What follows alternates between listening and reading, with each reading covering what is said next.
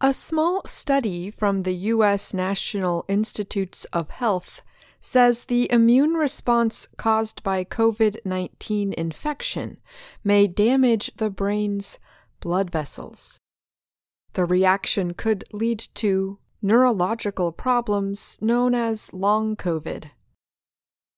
In the study, researchers examined brain changes in nine people who died suddenly after being infected with SARS CoV 2, the virus that causes COVID 19. The results appeared last week in the publication Brain. The researchers found that antibodies, proteins produced by the immune system to fight viruses, are involved in an attack on the cells lining the brain's blood vessels. This causes inflammation and damage. The results were similar to an earlier study done in 2020. In both studies, SARS CoV 2 was not found in the patient's brains. This suggests the virus was not attacking the brain directly. NIH scientist Avindra Nath is the senior researcher of the study. He said, We had previously shown blood vessel damage and inflammation in patients' brains at autopsy, but we didn't understand the cause of the damage. An autopsy is the examination of a dead body to find out the cause of death. For the study, Dr. Nath and a team of researchers examined brain tissue from nine individuals between the ages of 24 and 73. The individuals were chosen because their scans showed signs of blood vessel damage in the brain.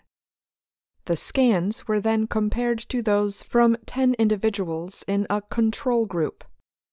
The researchers found that antibodies produced to fight COVID 19 may mistakenly target cells that line the brain's blood vessels. These cells, called endothelial cells, serve as barriers to keep harmful substances from reaching the brain. Damage to the cells causes bleeding and blockage in some COVID 19 patients and increases the risk of stroke. As in the earlier study, researchers found signs of leaky blood vessels, this suggests that the links between endothelial cells in the blood brain barrier were damaged.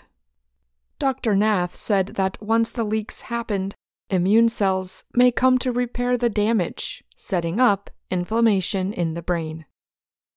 Researchers also found changes in gene expression in areas with damage to the endothelial cells. More than 300 genes showed decreased expression, while six genes showed increased expression. The affected genes are connected to the brain's ability to deal with chemical imbalances in the body. Together, these findings may provide information about the cause of neurological problems related to COVID 19. The findings may also be used to find new treatments to target the damaged links between the endothelial cells in the blood brain barrier. The study may also help with understanding and treating long term neurological conditions after COVID 19. The conditions include headache, tiredness, loss of taste and smell, sleep problems, and forgetfulness known as brain fog. If the nine patients in the study had survived, the researchers believe they would have likely developed long COVID.